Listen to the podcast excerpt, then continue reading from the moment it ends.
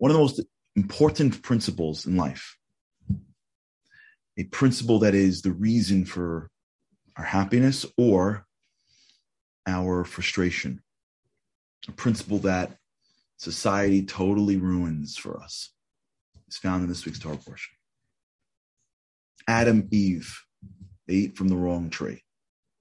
Why? So it's not like they was they weren't starving. There was plenty of food. Like God hooked them up. They didn't eat from the tree because that looked so delicious. They weren't like, I can't, like I just can't. I mean, it's double, double chocolate. Like, come on. It's because the snake promised them to be like them. You see the divine beings who know good and evil. You want to be divine. Look at what they have. Look over there at that life. Look how good they have it. Don't you want to be like them? And one of the most, I think, critical principles in life that is the most difficult principle is that if you spend your life trying to be somebody else, you end up not becoming you. When you desire that which is not yours, you put at risk that which is. There are kids today that are not themselves because their parents want them to be somebody else. There are marriages today that are not what they can be because the spouse inside the marriage wanted the spouse to be like somebody else. There are people working jobs they shouldn't be working because somebody else has that job and they happen to be doing well. There are people in careers that they don't belong in because other people thought that it was important to go to that career. There is so much frustration in this world because of the sin of the forbidden fruit, because of Adam and Eve. Because the sin of Adam and Eve is not an Adam and Eve. If it makes the Torah, it's timeless. The sin of Adam and Eve is the sin that we are always going through, all of us, every single year afterwards. All of us have been given some level of a garden opportunity, the ability to grow things, the ability to, to watch, la'ovdo l'shamra, to grow and to work and to watch relationships, family, our own talents, overcoming our own challenges.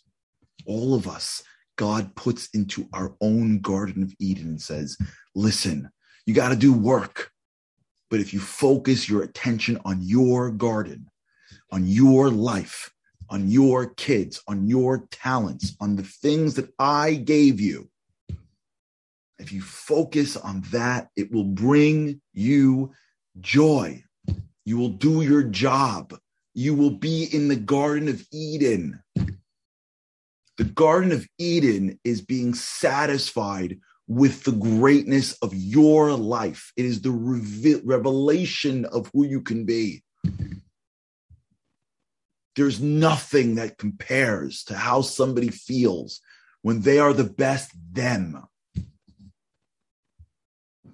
Every day, the snake whispers in our ear and goes, Your garden? Don't you want to be like them?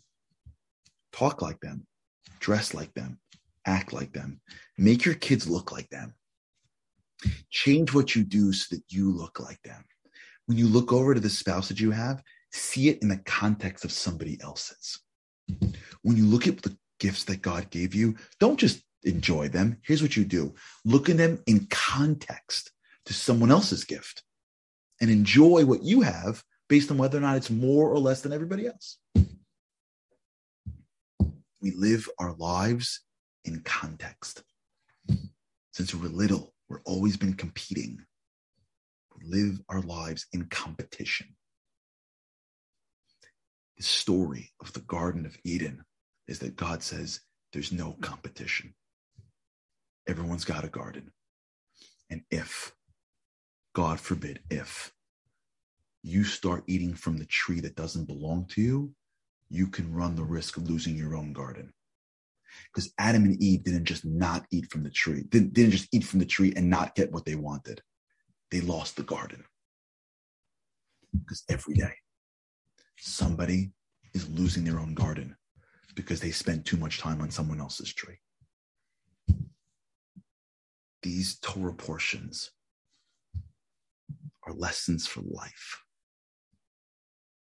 This week, let's try, all of us, in our own way, to stop looking, to stop looking across to someone else has. Start putting our eyes on our own garden, on the weeds and on the trees and on the vegetable patches, on our talents, on our family, on our abilities, on our inability. If we focus our attention on our gardens, if we look up at God and say, God, thank you for the garden that you gave me.